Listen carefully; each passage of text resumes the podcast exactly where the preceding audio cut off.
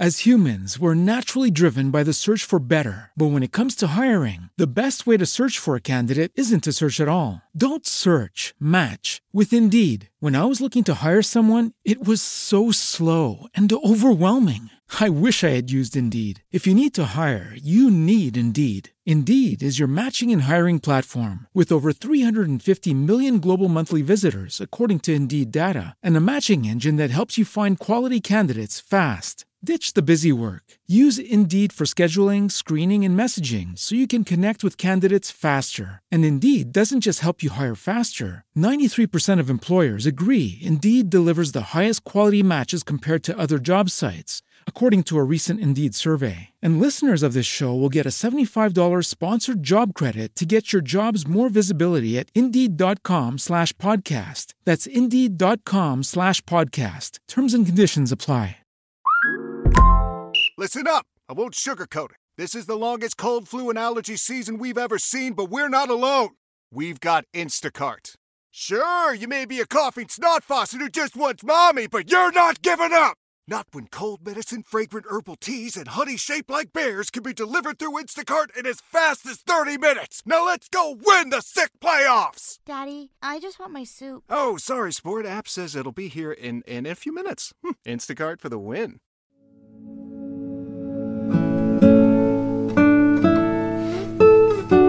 Io oggi sono particolarmente contento di poter eh, ospitare nuovamente un dibattito sul volume di, della professoressa Arianna Risirota che mi fa piacere poter considerare un'amica di, di Stroncature ed è presente con noi da, da, da, dagli albori, quindi dall'inizio del, di Stroncature. Il volume è Il cappello dell'imperatore, spero che la copertina si veda storia, memoria e mito di Napoleone Bonaparte attraverso due secoli di culto dei suoi soggetti, dei suoi oggetti. Io ringrazio la professoressa Arianna Risirota, ringrazio Michele Presutto e Federico Palmieri che dialogheranno con, con la professoressa nell'ambito del, del, del, del, ciclo di presentazioni del, Comitato per la storia del, rinasc- del, risorgimento. Vi do il benvenuto su Stroncature e lascio la parola a Michele Presutto per il suo intervento introduttivo e poi a Palmieri condurrà, a Federico Palmieri che condurrà il, il dibattito. Prego Michele. Grazie, grazie Nunziante, grazie a tutti, grazie ai presenti, grazie a chi ci sta ascoltando, ci sta vedendo in questo momento. Siamo giunti a, a un altro appuntamento nostra, del nostro ciclo di incontri eh, che devo dire sta dando dei, dei buoni risultati. Questa, questo, oggi eh, parleremo dell'ultimo libro della professoressa Arisirota che abbiamo il piacere di avere eh, qui con noi e a dialogare con, con la professoressa ci sarà Federico Palmieri, membro del Comitato eh, per la storia del risorgimento di Bari e eh, ricercatore all'Università di Bari. Il mio compito è solo quello di introdurre la serata e di parlare un po' del, eh, brevemente di quello che della, della nostra idea di, eh, di, di, di fare e di divulgare le conoscenze storiche sul territorio eh, abbiamo oramai da due anni abbiamo creato questo coordinamento in tutta la Puglia che va da Lecce a Foggia e eh, devo dire che eh, nel nostro piccolo chiaramente eh, abbiamo avuto dei risultati. Quando dico abbiamo avuto dei risultati lo dico pensando anche al, al, ai luoghi che ci circondano e soprattutto ai tempi in cui, eh, che, eh, in cui viviamo eh, sul, anche se non, ha, non, è, eh, non è un argomento strettamente storico, però vorrei ricordare che due giorni fa è apparso sulla Gazzetta del Mezzogiorno un articolo su Carlo Levi. Carlo Levi spesso ricordato, eh, spesso ricordato con parole, permettetemi il termine, a volte anche stantie. Eh, questa volta eh, l'articolo dove si parlava di Carlo Levi era mi, mi duole dirlo, era pieno di inesattezze, di superficialità e anche di un linguaggio che poco ha a che vedere con grande, eh, il grande impegno di ricerca su Carlo Levi e sulla sua opera. Eh, tant'è che oggi è apparso giustamente sulla Gazzetta un altro articolo a, fir- a firma di Sergio Damaro, che è uno specialista, uno dei grandi specialisti su Carlo Levi, eh, autore di una sua bella coautore di una sua bella biografia, dove appunto si rimette la questione, anche in termini storici, si rimette la questione sui binari giusti. Perché accenno a questo, a questo episodio, tutto sommato, se vogliamo, marginale?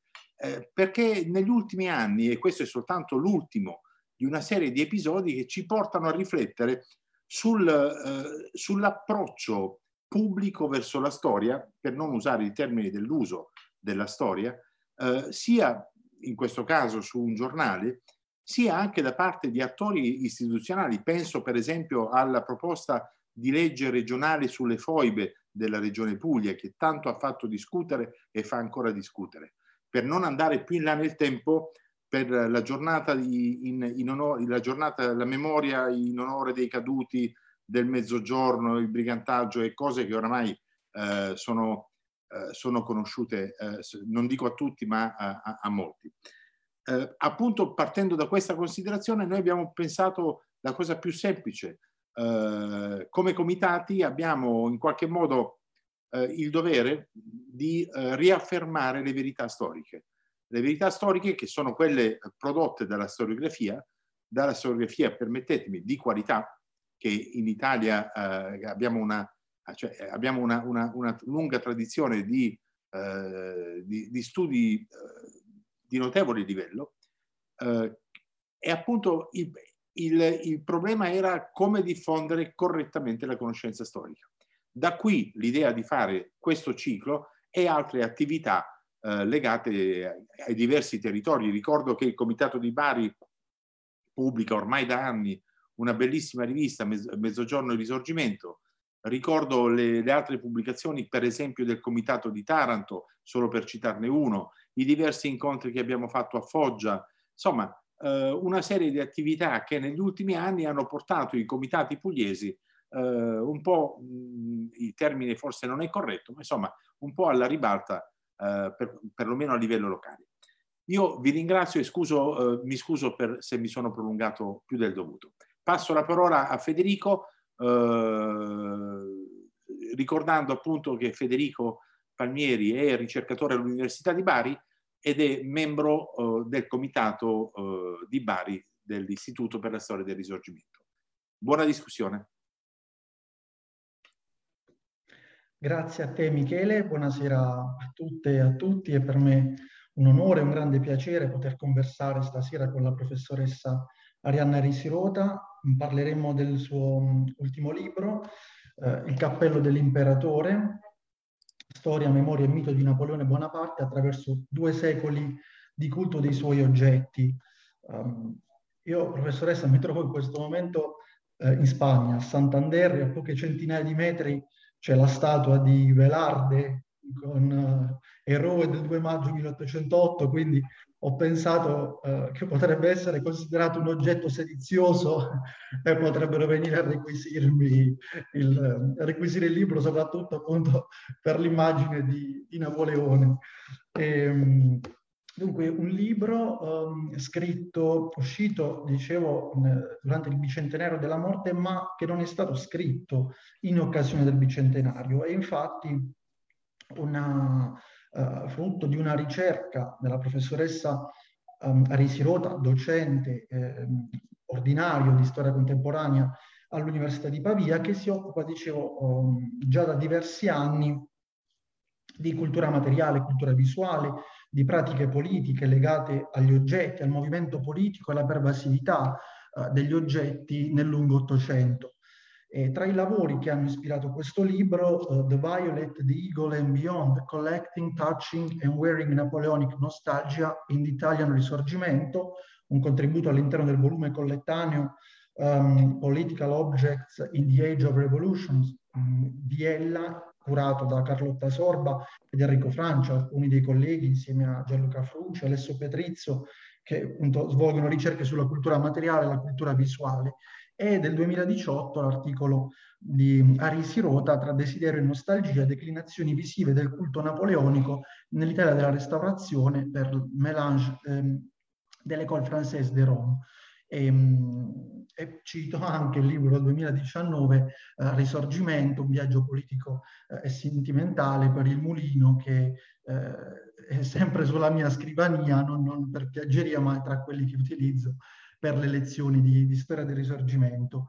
Um, un viaggio politico e sentimentale, quello del risorgimento, e anche questo libro narra di un viaggio, di un itinerario che percorre le tappe del, del mito napoleonico, dell'iconizzazione di, di, Napoleone dopo Napoleone, forse si può dire, ovvero comincia dall'esilio di Napoleone, quando appunto Napoleone non è più imperatore, non è più imperatore dei francesi, grande generale, eh, ma diventa oggetto, scrive la professoressa, magari cercheremo di capire di più cosa si intende. E, ehm, e dunque um, un viaggio, un libro che ho trovato um, avvincente, coinvolgente, eh, viaggio dicevo attraverso gli oggetti, eh, suddiviso per fasi, che ci fa conoscere protagonisti più o meno famosi, il medico di Napoleone, Anton Marchi, e ci rivela sorprese anche sul regista Stanley Kubrick, io le dico, professoressa, probabilmente citerò eh, tanti film durante questo incontro, proprio mentre leggevo il libro e mi è tornato alla mente, eh, forse il primo mio contatto con Napoleone uh, attraverso un film, e, um, Montecristo di um, Kevin Reynolds 2002 2003, c'è il papà de, di Villefort, no? il magistrato che condanna Edmond Dantes, che nel film, un film che è un po' romanzato, una libera interpretazione, eh, non si chiama Nantier ma Clarion, e regge un bastone con il pomello che ritrae proprio Napoleone un mezzo busto. Eh, dunque, insomma, leggendo, sono raffiorati questi, questi ricordi. E, mh, oppure la, la, miniserie internazionale del 2002 Napoleon con Isabella Rossellini nei panni di Josephine, Amendola nei panni di Murat, ehm, in cui il film, la miniserie, eh, produzione internazionale, si apre proprio con Napoleone al, all'isola di Sant'Elena che accarezza i suoi stivali eh, foderati e ricorda le battaglie, no? Quindi c'è questo flashback, eh, questo espediente narrativo con cui poi si racconta uh, la vita politica, militare e sentimentale di, uh, di Napoleone. E, um, e, quali sono questi oggetti? E, um, la cosa che mi ha colpito è appunto oggetti innanzitutto di uso quotidiano, quindi il libro ci fornisce anche una versione di Napoleone intima, possiamo dire, no? del, del suo quotidiano, dal lavabo um, alle tabacchiere, um, ai fazzoletti, fazzoletti sì, che, ricamati che utilizza ogni giorno e sono anche oggetti, uh, magari lo vediamo, uh, borghesi o borghesizzati perché nulla deve ricordare la gloria del, del, dell'impero, del passato. Um, che fu e quindi vediamo Napoleone che cura il giardino, che legge, che, che, scrive tanto, che gioca con i figli dei militari che l'hanno seguito e si annoia tanto no? se si dedica, come scrive la professoressa a un certo punto, a stimare il valore degli oggetti che, che sono contenuti nella, nella propria abitazione, in questo appartamento a Longwood. E, definito tugurio, eh, insomma non all'altezza di, di, di, un imperatore. Um, e oggetti, quindi da un lato oggetti, oggetti di uso quotidiano, dall'altra parte oggetti che diventano um, ben presto cimeli, reliquie. Ehm, ho citati alcuni, ma ci sono anche servizi di porcellana, i libri della notevole biblioteca che ha realizzato gli spartiti musicali, il mobilio, compreso il letto di morte, una sedia, una poltrona da, da, da invalido. E, ehm, come vedremo questi oggetti compiono una, un viaggio attraverso il globo, no? anche viaggi transoceanici e, um, compaiono, poi scompaiono a seconda dei momenti, a seconda dei, dei, dei, dei protagonisti che si fanno vettori di, di, questi oggetti che contengono al loro interno messaggi, eh, no? una declinazione eh, politica. E, um, l'oggetto più importante è, sicuramente però appunto um, Napoleone. E, e vedremo di che Napoleone si tratta.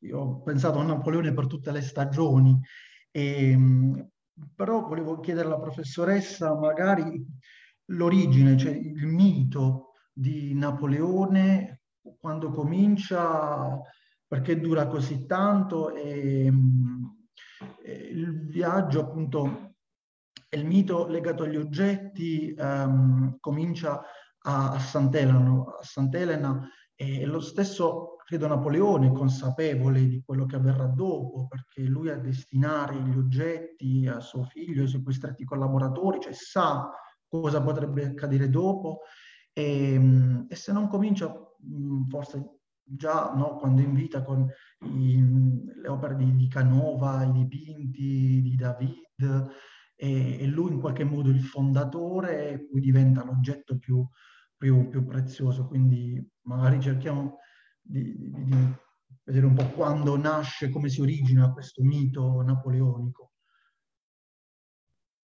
Allora, intanto grazie a tutti i, i partecipanti e, e, a coloro che, che, ospitano questa iniziativa e l'hanno promossa appunto Stroncature è un po' un luogo di casa e lo è diventato meritoriamente e poi i comitati di, ehm, a, diciamo, delle città pugliesi che si sono eh, riuniti danno veramente l'idea di una eh, ripartenza, di un attivismo, di una nuova stagione di interesse per il risorgimento e per la, eh, l'attività anche della ricerca eh, fresca che, che, su questo periodo storico eh, è in corso e quindi grazie veramente per farmi essere con voi. Ehm, allora, mh, il mito eh, nasce, eh, credo, con la consapevolezza acuta che lo stesso uomo Bonaparte ha nel 1796, forse dopo la battaglia al Ponte di Lodi, di aver capito che la sua vita sta cambiando. Ci sono quelli che si chiamano i momenti apicali nella vita delle persone comuni, così come di quelli che diventeranno dei grandi personaggi, e questi momenti sono momenti di non ritorno, di eh, eh salto qualitativo. Mm, e questo sicuramente è l'inizio di una uh, percezione di se stesso come di un protagonista e poi di un uh, incoraggiamento della culto della propria persona, della propria attività di legislatore, di, di condottiero, di um, liberatore, mecenate, eccetera. As humans, we're naturally driven by the search for better. But when it comes to hiring, the best way to search for a candidate isn't to search at all. Don't search, match with Indeed. When I was looking to hire someone, it was so slow and overwhelming. I wish I had used Indeed. If you need to hire, you need Indeed. Indeed is your matching and hiring platform with over 350 million global monthly visitors, according to Indeed data, and a matching engine that helps you find quality candidates fast. Ditch the busy work. Use Indeed for scheduling, screening, and messaging so you can connect with candidates faster. And Indeed doesn't just help you hire faster. 93% of employers agree Indeed delivers the highest quality matches compared to other job sites, according to a recent Indeed survey. And listeners of this show will get a $75 sponsored job credit to get your jobs more visibility at Indeed.com slash podcast. That's Indeed.com slash podcast. Terms and conditions apply. Listen up. I won't sugarcoat it. This is the longest cold, flu, and allergy season we've ever seen, but we're not alone. We've got Instacart. Sure, you may be a coughing snot faucet who just wants mommy, but you're not giving up! Not when cold medicine, fragrant herbal teas, and honey shaped like bears can be delivered through Instacart in as fast as 30 minutes! Now let's go win the sick playoffs! Daddy, I just want my soup. Oh, sorry, Sport. App says it'll be here in, in a few minutes. Hm, Instacart for the win.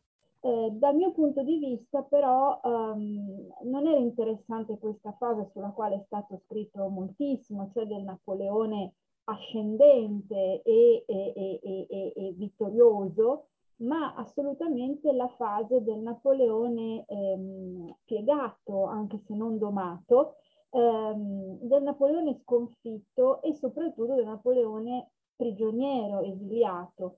Eh, quindi Sant'Elena come il punto di partenza di una nuova fase della leggenda. Qui mi sono ovviamente eh, ispirata alle tesi di Jean Toulard, oggi Thierry Lenz e molti altri parlano di una torsione della leggenda che in, agisce quasi da volano e amplifica ancora di più paradossalmente nella fase di quello che dovrebbe essere la neutralizzazione nello spazio eh, così remoto di quest'isola sperduta e nel tempo l'azzeramento del, del fenomeno napoleonico che viceversa come una, con un effetto top spin o boomerang si ehm, rialimenta e eh, grazie ad operazioni di costruzione della memoria, costruzione a tavolino della memoria, eh, ne è maestro lo stesso Napoleone che ha molto tempo e deve anche investirlo già sulla nave che lo porta al, um, a Sant'Elena, dice alla casa cosa faremo, cosa farò e ovviamente la Cases ha già pronto il, il piano, eh, eh, ma eh, maestà, eh, dovremo raccontare le vostre memorie. Ma in realtà l'operazione che eh, fa proprio partire questo eh, nuovo, nuovo, nuovo senso della leggenda destinata a essere eh, perenne, ad essere immortale, è il memoriale di Las Cases, che in realtà sta solo un anno e poco più um, eh, con Napoleone, ma che eh, ovviamente poi eh, riuscirà a pubblicare il memoriale e ne farà eh, quello che diventa un bestseller del, del secolo, con eh, quasi un milione di copie vendute in diciamo, un arco di tempo contenuto. Quindi il mito o meglio il mito eh, duraturo, e possiamo dire duraturo fino, fino, ad oggi, fino ai nostri giorni in cui nelle aste di cui parlo nel libro eh, si battono per cifre importantissime cimeli o supposti tali, inizia con Sant'Elena, dove Napoleone è oggetto perché è prigioniero, è di fatto guardato a vista e mh, mm, e nel mito, da quel momento probabilmente, ed è qui la sua forza, ognuno vede ciò che vuole, ognuno ci vede ciò che vuole. Napoleone per tutte le stagioni è vero, cioè è un mito araba-fenice che riesce a rialimentarsi in alcune fasi poi di revival um, e, e questa sua capacità è direi unica, difficilmente troviamo dei miti così duraturi di grandi uomini. È vero, eh, a proposito di, di, di cinema, del documentario di qualche mese fa prodotto da Nexo Digital con la voce di Jeremy Irons, no? è un altro viaggio quello su, sui luoghi della cultura, eh, dal Duomo di, di, Milano alla Pinacoteca di Brera, eh, al Louvre di Parigi, tra l'Italia. Ehm, è l'Egitto e proprio credo in quel documentario no, si dice dopo Gesù Cristo, forse insieme a Gesù Cristo, Napoleone Bonaparte, il personaggio più, più conosciuto, più famoso um, della storia. Come lei diceva, sono, è un fenomeno carsico, uh, questo del mito di, di, Napoleone, che emerge a seconda dei momenti. E la professoressa Risirota appunto eh, racconta come quando Napoleone ancora in vita um, fino al 1821, no? si alimenta un po' la, la, nostalgia, il ricordo, ma anche la speranza di un ritorno, perché l'imperatore è lontano e quindi magari, chissà, lui sta già progettando come è stato per l'isola del il suo ritorno e dopo c'è la, dopo il 1821 sopravvive il figlio, il, il re di Roma e la professoressa dedica un bel paragrafo eh, appassionante, no? definendolo lo spin-off quasi di questo mito. E, e mi ha colpito molto appunto quando uh, lei scrive che si, si sovrappone, cioè, vista poi la, la, la sorte del, del, figlio che muore abbastanza giovane, si sovrappone alla storia del padre, quindi rafforza uh, questo momento struggente di ricordo e di, di sofferenza, di nostalgia. E mh, appunto dopo gli anni, eh, per tutti gli anni 30, nel 1840 il ritorno delle spoglie di Napoleone a, um, a Parigi, eh, appunto cerimonia funebre e solenne, e lì appunto Napoleone non è più oggetto scomodo, ma Uh, appunto tutti cercano di, di, di approfittare insomma di, di questo uh, mito e Napoleone appunto simbolo di marketing. E la, la storia prosegue nella seconda metà dell'Ottocento con fenomeni di, di collezionismo. Ecco, um, magari se vuol raccontarci qualcosa in più su questo, su chi sono i primi, l'altra cosa che mi colpiva, appunto il ruolo degli inglesi che cercano di eh, attuare una denapolenizza- denapolenizzazione, però poi magari sono i primi a raccogliere i cimeli sul terreno di, di, di Waterloo e insomma appunto mh, come si muove, quali sono un po' le traiettorie del collezionismo e chi sono i collezionisti di ieri e anche un po' di oggi.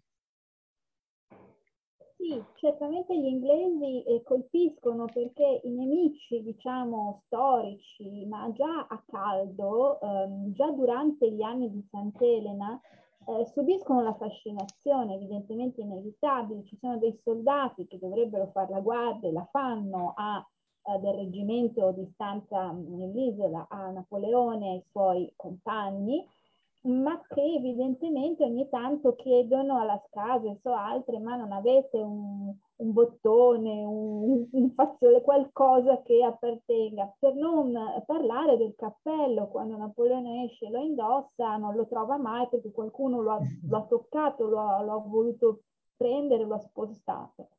Um, quando ci sarà l'autopsia eseguita da Francesco Anton Marchi, eh, perché Napoleone non vorrà assolutamente che gli inglesi tocchino il suo corpo, quindi c'è anche questa consapevolezza che la sua autopsia sarà un momento topico, mm. sarà un momento emozionante, ma quindi anche l'idea di disporre di sé dopo la vita, no? Ehm, però i medici inglesi ci saranno, saranno intorno ad Anton Marchi e, e faranno a gara, finito questo macabro rituale, per ehm, prendere brandelli insanguinati dei lenzuoli serviti per eh, l'operazione. Quindi c'è una forma precoce di necrofilia, di feticismo, ma poi quando andranno all'asta gli arredi di Longwood, perché chiaramente ripartiti pochi compagni di Napoleone, Sant'Elena diventa anche scomoda e onerosa la, la residenza e quindi eh, viene messa in vendita sull'isola stessa buona parte dei, degli arredi se li accaparrano commercianti dell'isola piuttosto che uh, ufficiali. Lo stesso nemico di Napoleone, Hudson Law, il governatore col quale non si riesce mai a instaurare un rapporto, visto lo scarto anche di, di levatura fra le due personalità eh, e la miopia di, di Hudson Law, Hudson Law eh, si porta a casa rientrando in, in Inghilterra eh, una scrivania, degli altri pezzi e ammirerà eh, quando andrà a fare l'inventario degli oggetti dopo la, la morte di Napoleone ammirerà la sua collezione di tabacchiere riconoscendone la finezza, il pregio, quindi da intenditore. Poi si segue già negli anni venti con gli antiquari inglesi, collezionisti che eh, come William Bullock che eh, addirittura eh, eh riesce a fare alla Piccadilly, ehm, all'Egyptian Hall a Piccadilly una specie di ehm, mostra temporanea che poi invece va in, in, in tournée per le città inglesi riscuotendo un enorme successo di pubblico e di eh, spettatori paganti, mh, mm, manderà in tournée la carrozza sequestrata a Napoleone, eh, ritrovata diciamo la sera della battaglia di Waterloo, una specie di Wunderkind camera con dentro un letto piuttosto che una biblioteca, piuttosto che il famoso uh, bidet, piuttosto che eh, lampade e altri accessori.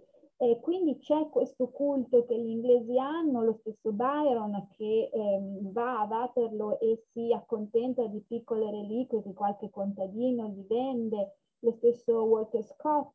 E, ehm, e c'è un'onda lunga di eh, commercializzazione o di così eh, volontà di possedere un pezzetto, fosse anche un bottone, fosse anche un, un, un fiore mh, mm, o una foglia di salice della Valle dei Gerani, della tomba, che non è ovviamente eh, luogo di culto perché c'è una, una guardia e, e, e, ovviamente tutto è molto protetto dagli inglesi, ma le cosiddette reliquie botaniche, i visitatori pellegrini eh, in questo rituale di, di culto laico, ehm, riescono a prenderle, poi formano dei reliquiari, magari dalla Casas o Bertrand o gli altri di Sant'Elena lo certificano come autentico e poi questi vengono conservati in famiglia, tramandati ai figli oppure dispersi, però poi li ritroviamo in alcune collezioni museali, per esempio al Museo des Invalides a Parigi o, o poi anche nelle aste.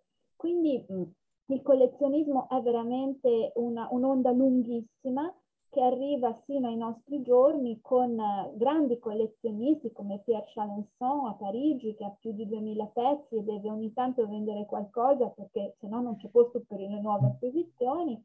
Uh, we, um, Lord Carson, il, l'ex viceré dell'India, um, che negli anni 20 eh, si, si procura anche un consulente storico per ehm, mettere le mani su eh, caricature, incisioni, eh, libri eh, dedicati a Napoleone, anche egli mm, colpito da questa fascinazione, fino a Stanley Kubrick che diceva lei in apertura, appunto, um, più che un collezionista, aveva um, eh, realizzato una sorta di enorme ricerca, eh, leggendo forse più di 500 libri, eh, per fare il suo film su Napoleone, ma poi finirà un po' schiacciato dalla grandezza del soggetto, dalla ingestibilità del soggetto e un po' dal fatto che i produttori sgomenti di fronte alle richieste di budget non, non, non erano mai appunto pronti a, a finanziare questo, questo colossal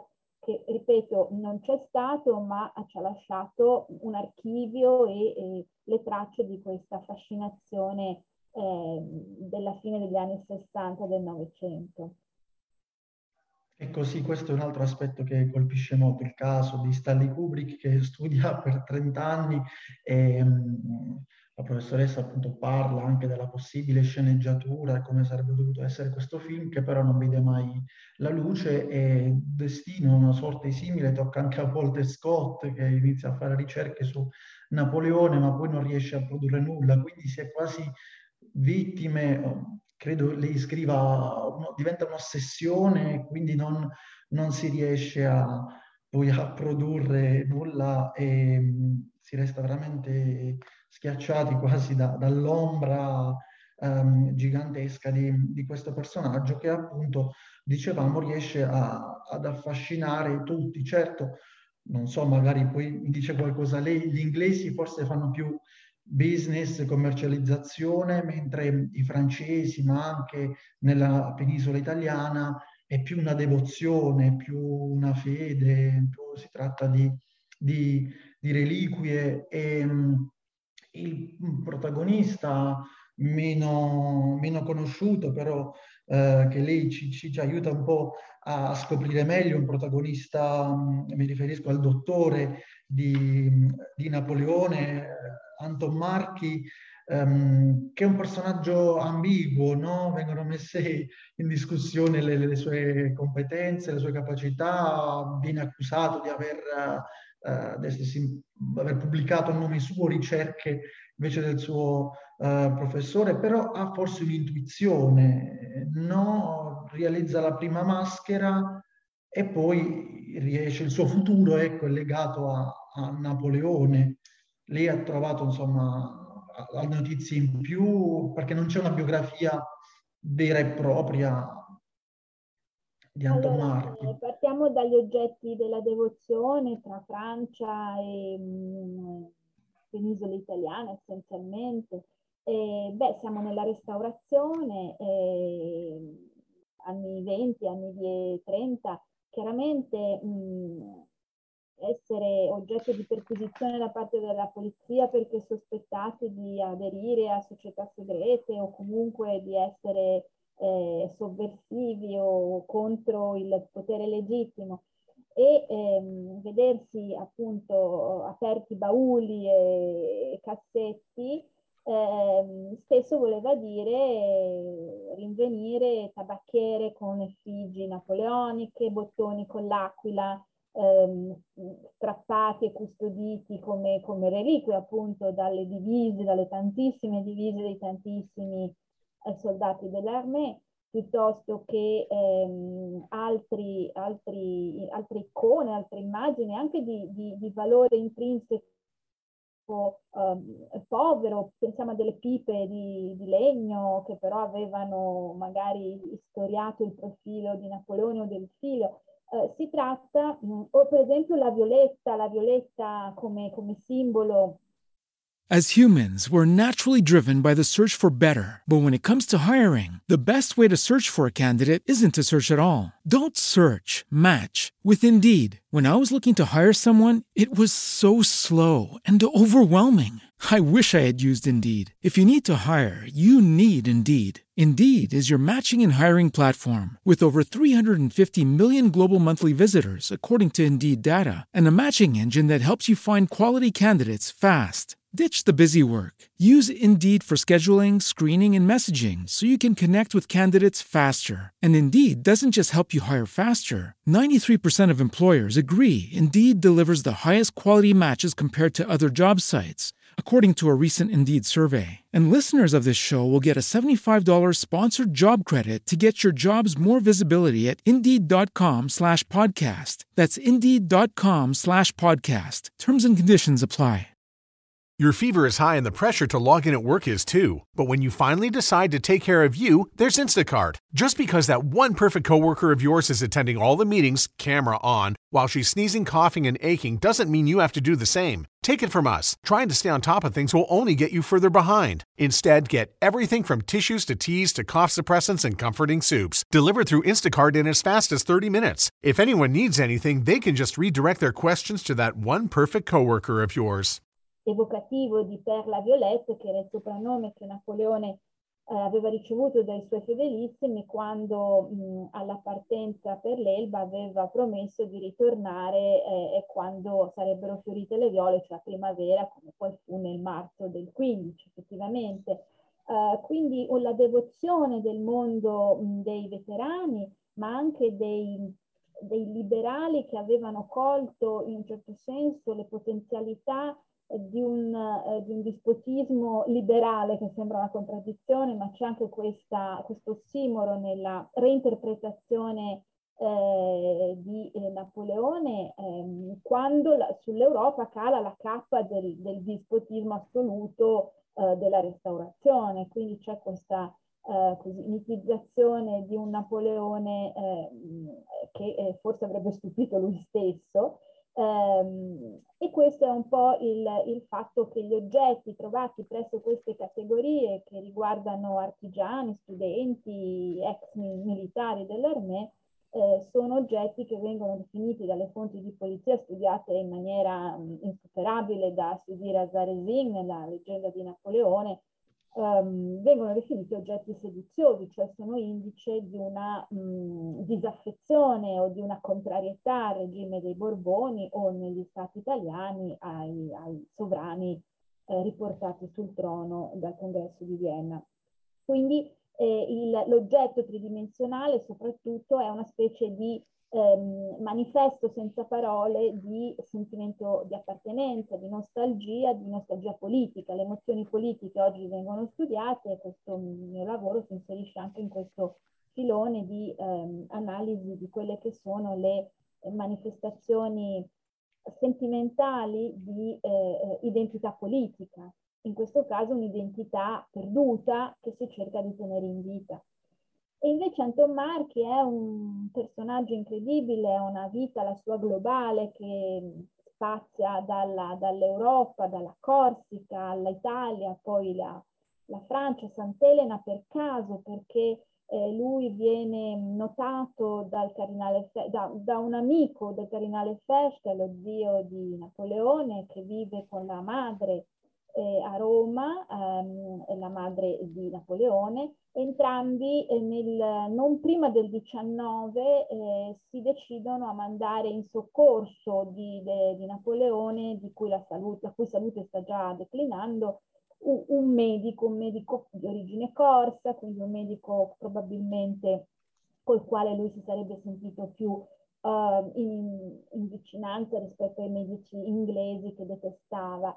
Um, Anton Marchi è un bravissimo anatomista, imparato da Damascani, dal suo maestro, ehm, non, si, non, è amato dai, dai, colleghi e non verrà neanche amato a Sant'Elena, viene visto come un intruso, tenete conto che lui non sa praticamente il francese, sa il corso e quindi con Napoleone parlano in corso e sa l'italiano, il francese lo imparerà anche un po' malamente a Sant'Elena.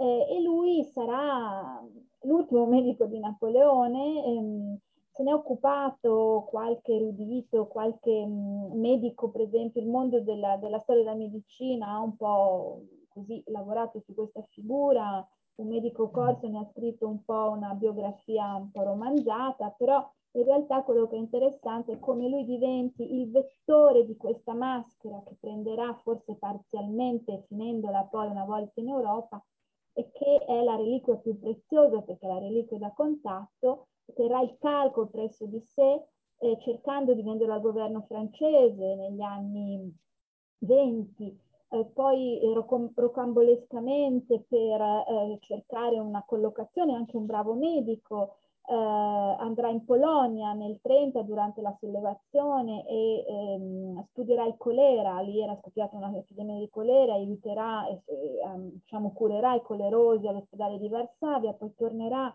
in Francia, lui in fondo aspettava la pensione che Napoleone gli aveva promesso che nessuno mai gli pagherà.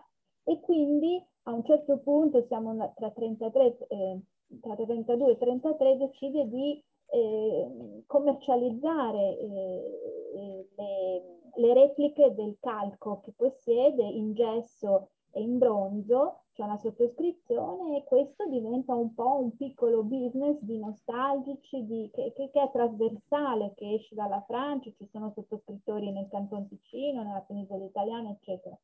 Eh, vedendo che la sua situazione è ancora precaria, eh, avendo un parente mh, a Cuba, eh, come spesso succede nell'Ottocento, solca l'Atlantico per appunto cercare fortuna nelle Americhe, approderà in Louisiana, a New Orleans, dove eserciterà per un po' di anni, era molto bravo tra l'altro nell'intervento alla cataratta, all'epoca pionieristico, poi si sposterà ehm, anche grazie al circuito degli ex napoleonici in um, in Sud America, prima in Messico e poi a Cuba e a Cuba morirà um, colpito da febbre gialla, stimato dalla popolazione locale, tant'è che a Santiago de Cuba verrà sepolto nella tomba del governatore che lo aveva un po' preso sotto la propria ala protettrice. E, ehm, e, e, poi c'è tutta una genealogia di oggetti che appunto grazie ad Anton Marchi sono disseminati tra il, la, gli Stati Uniti del Sud e, e, e l'America caraibica meridionale. Questa dimostrazione come mh, il, il, mito di Napoleone, anche grazie agli oggetti, abbia viaggiato, si sia radicato. Oggi il più grande museo napoleonico fuori di Francia è a La Habana, eh, è a Cuba eh, e è frutto di collezioni di due appassionati degli anni 50 e 60, due collezionisti mm, cubani, sudamericani, che hanno eh, raccolto pezzi importanti e, ehm, e, quindi ecco questo è ciò che poi veramente ha creato una galassia napoleonica di portata globale direi.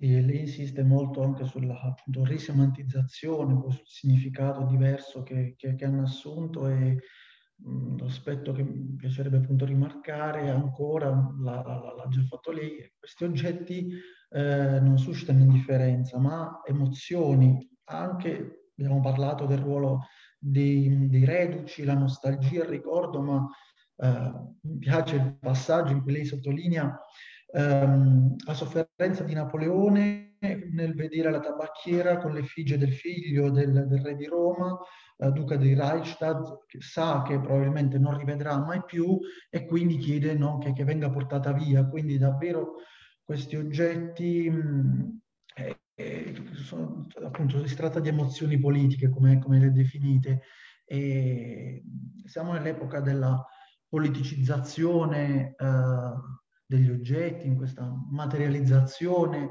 del potere, l'epoca delle rivoluzioni e controrivoluzioni, ehm, credo appunto una moda che sia poi una moda, un, un fenomeno che si è protratto fino ai giorni nostri, fino a poco fa, con le bandiere, con, io a proposito del film che ho menzionato prima, Monte Cristo, qualche giorno dopo, ero appunto ancora bambino, trovai un portachiavi del Partito Comunista, credo a casa del nonno, e quindi no, siamo un secolo dopo, però appunto la politicizzazione è così forte, o uh, rileggendo il libro la, L'anagramma N di Napoleone mi ha fatto pensare, mi ha fatto pensare anche un po' alle Z che vediamo oggi utilizzate dai russi sui carri armati, sugli edifici, e sui cartelloni pubblicitari e così via.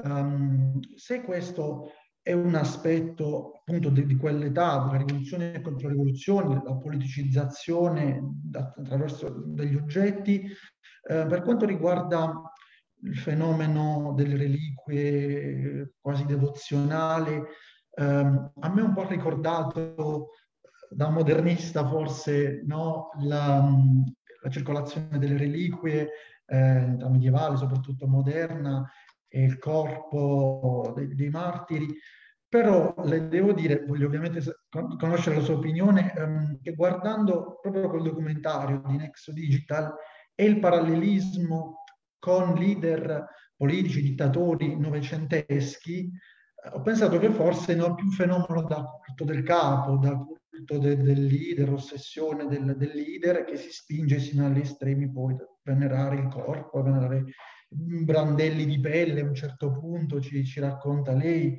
Ehm, quindi come, come si, si, si, situano questi due fenomeni?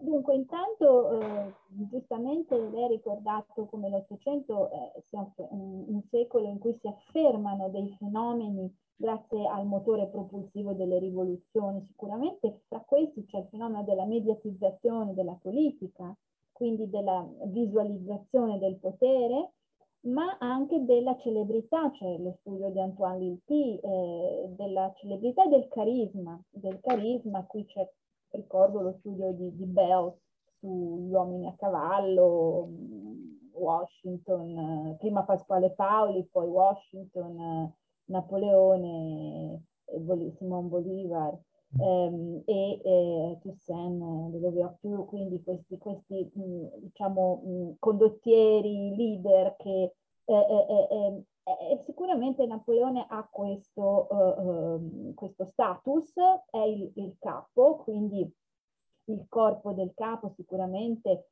eh, fino a pensare addirittura alle proprietà taumaturgiche no? dei, dei, sovrani di età moderna, l'imposizione delle mani, eccetera. Um, il corpo del, del, sovrano vivo, il corpo del sovrano morto. In questo caso mh, mm, eh, direi che eh, c'è una um, incredibile umanizzazione di Napoleone eh, esercitata proprio dalla condizione di, della prigionia. Quindi quando è ancora vivo, ma eh, i suoi movimenti sono limitati, pensate che quest'uomo che ha vissuto la vita che ha vissuto, ha abitato nei palazzi che ha abitato, quando arriva nell'ottobre del 1815, mm, dopo mesi di navigazione a Sant'Elena, non ha ancora pronta la, la dimora che è destinata, cioè questa piccola tenuta di Longwood, e deve eh, adattarsi per mh, molti giorni in una micro situazione, micro soluzione presso una famiglia di commercianti dell'isola a, ai Briars, che è questa diciamo zona vicino a Jamestown, e lui dispone di un salottino eh, molto spartano e poi di una specie di camera al primo piano, un, poco più di un soppalco, dove peraltro devono infilarsi in qualche modo anche Bertrano e il, figlio, il figlio che lo accompagnano, la casa, scusate, il figlio che lo accompagnano. Ecco, quest'uomo che è confinato in uno spazio, ecco, qui eh, noi troviamo eh, l'umanità e anche la, mh, mm, come dire, la sagacia di Napoleone che conosce abbattimento, che conosce giorni neri, giorni di, di tristezza, di eh, umoralità, però che riesce anche a, a interessarsi alle piccole cose. Quindi ehm, perché dico questo? Perché mh, dal mio punto di vista, mh, più che studiare il sovrano e, e, il culto del sovrano, mi sono imbattuta nel culto del, eh, dell'uomo, nell'affetto del padre, nell'amicizia, nella, mm, così, nella anche simpatia magari che qualcuno che passa ispirava Napoleone gli regalava una ciocca di capelli, oggi ciocche di capelli presunte di Napoleone vanno in asta a migliaia di euro, ve lo dico perché questo vuol dire che c'è evidentemente un ritorno, eh, una concretizzazione economica di questi eh, elementi fisici, oppure regala una delle sue tabacchiere, cioè l'oggetto è un transfer, è un transfer di, eh, di, di, emozioni che possono essere appunto dolorose se riguardano oggetti legati al figlio che lui non sa, che non vedrà più, eh, e, e, però sono anche strumenti di dimostrazione di amicizia. Ogni volta che parte qualcuno per tornare in Europa perché ce lo mandano, lo, lo, lo, diciamo, lo cacciano da Sant'Elena agli inglesi, penso allo stesso Lascades, la cui presenza è abbastanza misteriosa, o anche a Chambeau, il fratello del balletto, cosa fa? Eh, Napoleone gli regala delle sue calze, calze che hanno uno stemma, però non sono particolarmente pregiate. Beh, eh, queste calze resteranno nella famiglia Chambeau con una, una perizia autografata del primo depositario e, e, poi le troviamo in aste dei primi anni 2000, magari in Texas. Eh, ci sono questi incredibili movimenti degli oggetti, feticismo tanto, direi tanto, eh, però sì, il culto del corpo del, del capo, del sovrano, ma anche proprio mh, il grande uomo, l'uomo celebre. Direi che questa dimensione della celebrità avere anche solo un, un pezzettino di un, di un, suo indumento eh, è ormai eh, un, un, documento di, ehm, di vicinanza, eh, è come essere stati un po' vicino a lui e, e avere condiviso un, pezzetto della sua grande avventura eh, umana. Quindi e, e politica. Quindi è, è proprio un, un, tema che ritroviamo anche nel Novecento con fenomeni di, di, di, quasi di isteria collettiva, di collezionismo nei confronti di, di altri tipi di personaggi, ecco. dello spettacolo per esempio, o della politica.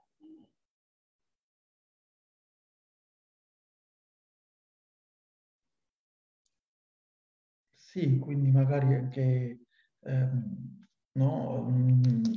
Napoleone più umanizzato lo si sente anche più, più vicino e sicuramente appunto non a caso poi viene preso come simbolo anche dalla, dalla borghesia, dalla, dal liberalismo e, e, appunto per quanto riguarda la, la celebrità un po' faceva pensare al caso di alcuni santi del Novecento popolari, penso da Pugliese a Padre Pio, la, la, uh, un pezzettino del, del, guanto, delle stigmate che avrebbe indossato e appunto un santo celebre per la popolarità perché appunto sentito, avvertito come, come vicino.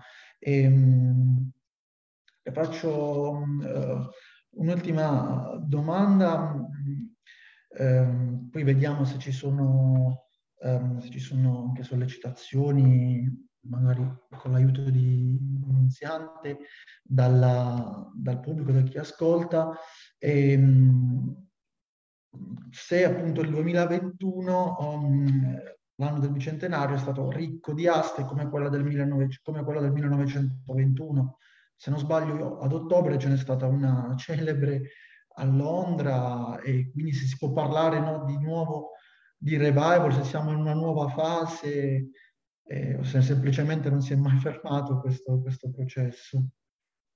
Io direi che non si è mai fermato, certamente gli anniversari eh, sono più visibili, più rotondi, quindi non so, 1921, 1969, piuttosto che appunto eh, diciamo eh, 2021. Eh, sì, lei si riferiva a questa British Sale che è stata organizzata da Bonhams um, a Londra. Um, lì, per esempio, un cappello, uh, un bicorno, forse, forse indossato durante la campagna di Polonia del 1807, è stato um, battuto per uh, poco più di uh, 238 mila euro. E da Sotheby's un analogo cappello appartenente a un'altra eh, forse stagione, ehm, 1.222.000 eh, euro circa. Um, quindi c'è interesse in questa pasta Bonhams c'erano però anche reliquie di eh, parte inglese, di, di, Wellington, pezzi della bandiera di Trafalgar, quindi era un po' ibrida, ma i pezzi napoleonici erano molti, tante reliquie laiche, quindi la camicia, una delle camicie di Battista indossate forse nei giorni della, della, dell'agonia, piuttosto che una sciarpa eh, esotica indiana che eh, lui usava, aveva preso l'abitudine di avvolgersi intorno alla testa a mo' di turbante, intorno al collo. Um, ci sono proprio oggetti, un bastone che usava per indicare sulle mappe le località con appunto un'incisione ehm, fatta nella, nell'impugnatura. Um, questi pezzi sono pezzi famosi che ogni tanto tornano, finiscono dai collezionisti anonimi, privati e poi tornano magari in, sul mercato perché eh, anche i collezionisti devono un po' movimentare le loro collezioni per ehm, prendere nuovi pezzi o per fare cassa, dipende.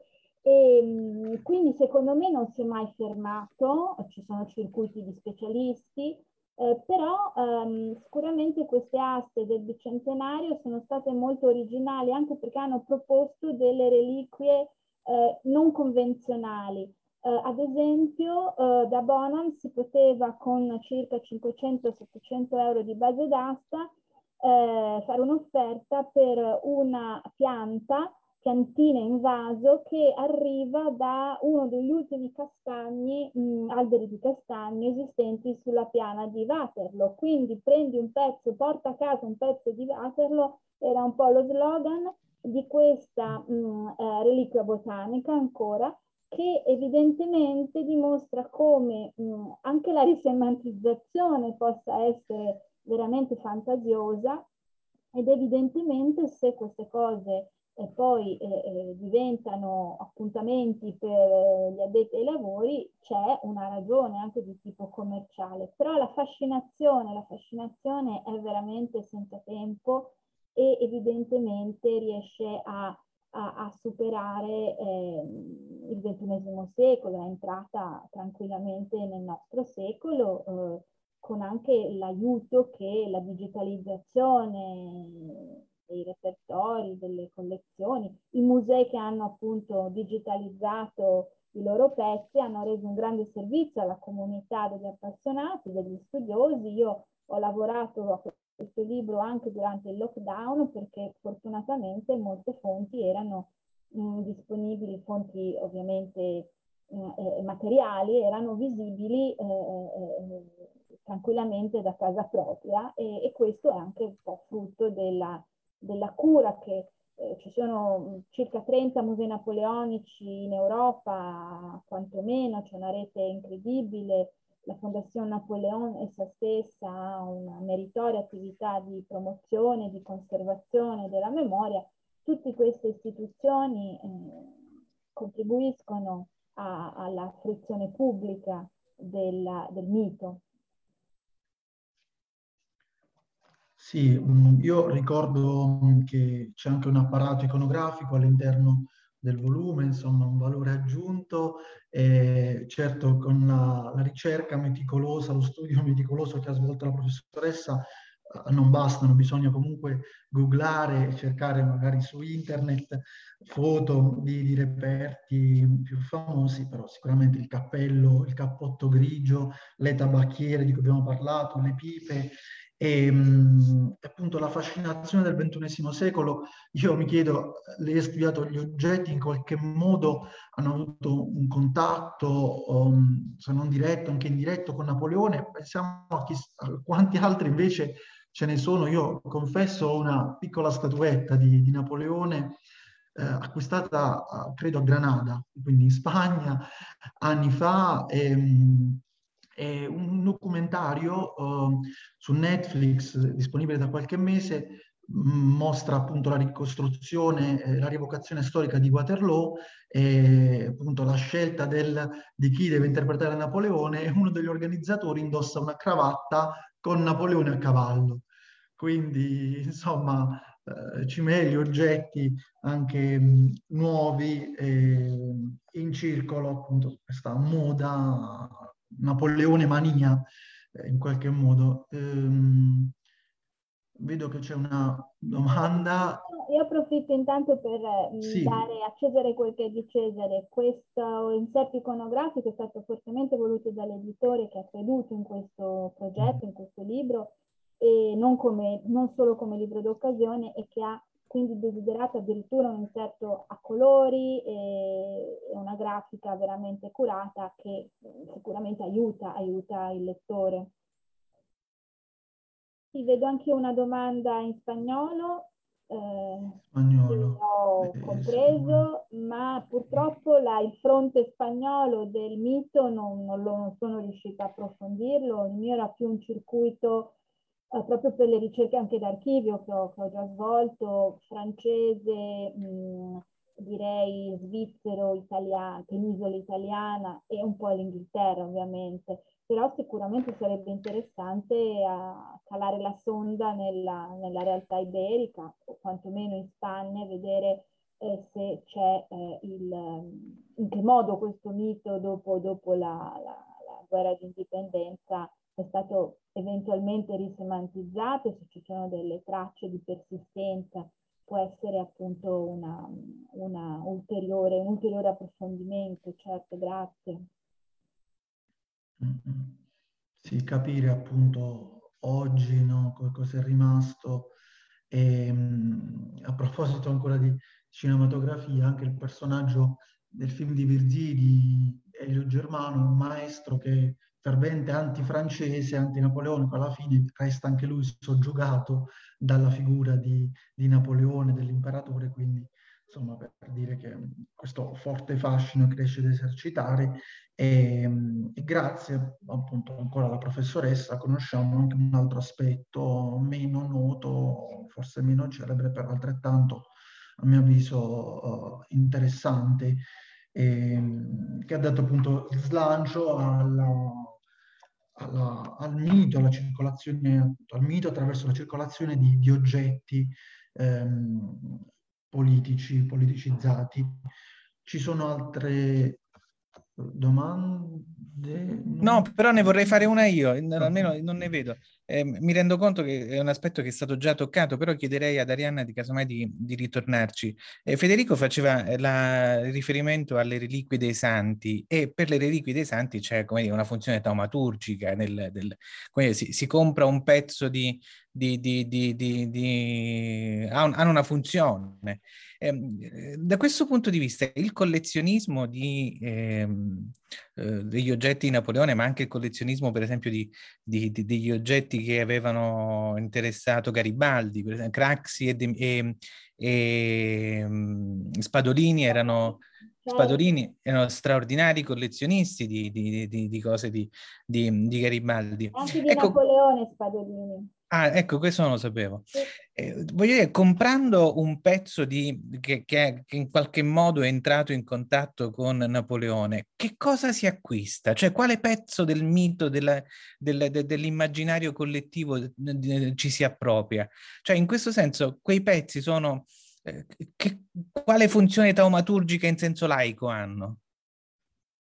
Allora, eh, io torno sempre a dire che ognuno eh, ci vede quello che vuole Napoleone, ognuno ci ha visto e quindi la risemantizzazione, il ricaricare l'oggetto di eh, contenuti mh, è, è- è- è valido per ognuno con la propria storia, quindi probabilmente il politico ehm, con un culto della propria personalità vede un eh, un esempio di grande uomo, coraggioso, temerario, ehm, come dire, ammirato e, e con la forte personalità e quindi vede magari se stesso come è o come si pensa o come vorrebbe essere. Ehm, c'è da dire che eh, appunto è talmente duttile questo, questo mito che eh, va bene a tutti, va bene a Madame de Stael che eh, aborriva Napoleone come personaggio, come, come, eh, come, elemento di rottura e di, e di, e di sfida, certo, ma che poi proprio tra 17, 16 e 17, con Napoleone vivo alle, alla, all'isola di Sant'Elena, eh, col suo circolo intellettuale, mette in, in, giro eh, un manoscritto uh, uh, uh, che, che viene spacciato come arrivato da Sant'Elena eh, in realtà è costruito in casa in Europa e, e, e da lì esce un Napoleone eh, difensore delle libertà, un Napoleone. Quindi mh, io credo che anche i collezionisti che hai citato eh, un po' spadolini l'amore per la storia in senso, in senso lato, la sua cultura storica, lui è stato docente, quindi il sapere che quello è stato sicuramente un passaggio fondamentale per la contemporaneità. L'età napoleonica, non dimentichiamolo, è un po' come la bomba atomica per il Novecento, cioè è, è, è sconvolgente, è, diciamo scardina, scardina e eh, reinventa e, ri, rimetabolizza un acceleratore fortissimo di, di cambiamento in modo irreversibile, dopo nulla sarà più come prima. Nel bene e nel male, amici e nemici devono farci conti e quindi eh, la fisicizzazione, la tangibilità, perché io insisto molto sugli oggetti perché sono tridimensionali, le stampe, i quadri mh, mm, sono più scontati, ma pensate, non so, appunto tenere in mano un, uh, una scatola che forse Napoleone ha usato, oppure un, uh, c'è una produzione seriale di calamai di ceramica, di porcellana nell'Ottocento che il borghese un po' nostalgico o il veterano si poteva comprare anche a poco prezzo, tenere in casa e usarlo tutti i giorni al, protetto dagli occhi della polizia per scrivere lettere o semplicemente come elemento decorativo sulla, sul mobile. Ecco, è un po' il santino, no? il santino laico che però ehm, eh, tiene in contatto con quel mondo che non c'è più e che però in questo modo può ancora essere presente. Quindi è una sorta di cristallizzazione e di reinvenzione continua della grandezza del passato. Grandezza nel bene e nel male, per gli amici e per, e per i nemici. Questo è, è documentato, insomma. Grazie, Nunzio. Grazie a te. Federico, prego, a te le conclusioni. non mi resta che, che ringraziare la, la, professoressa che appunto l'ultima risposta mi sembra abbia ben riassunto um, no, il messaggio e il tema raccontato, descritto nel, nel, libro, questo fascino ancora vivo, questa cristallizzazione, questi tanti significati e um, appunto il tema dei, dei nemici, eh, chissà appunto se ce ne sono durante la mia permanenza qui in Spagna magari cercherò di chiedere, di approfondire, eh, no? tutti appunto colpiti, affascinati da, da Napoleone e no? Anche a livello politico, vediamo se ci sono polemiche, se c'è qualcuno, sembrano tutti no, essere mh, sostenitori, appoggiare uh, Napoleone. Um, io ringrazio la professoressa e spero che ci offrirà altri contributi appunto sugli oggetti politici sullo stesso Napoleone. Grazie professoressa. Grazie. a voi per l'ospitalità e per eh, il dialogo. Buona serata, grazie. A presto, alla prossima. Arrivederci. Arrivederci.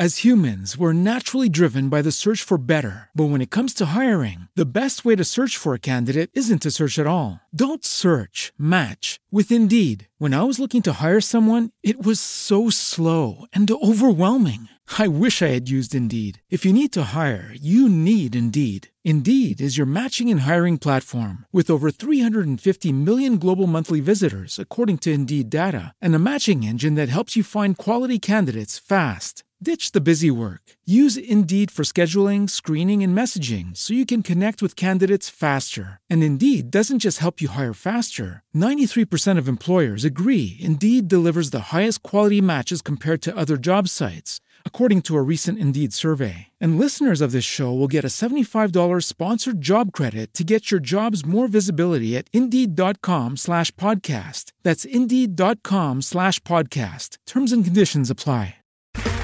Okay, round two. Name something that's not boring. A laundry? Ooh, a book club.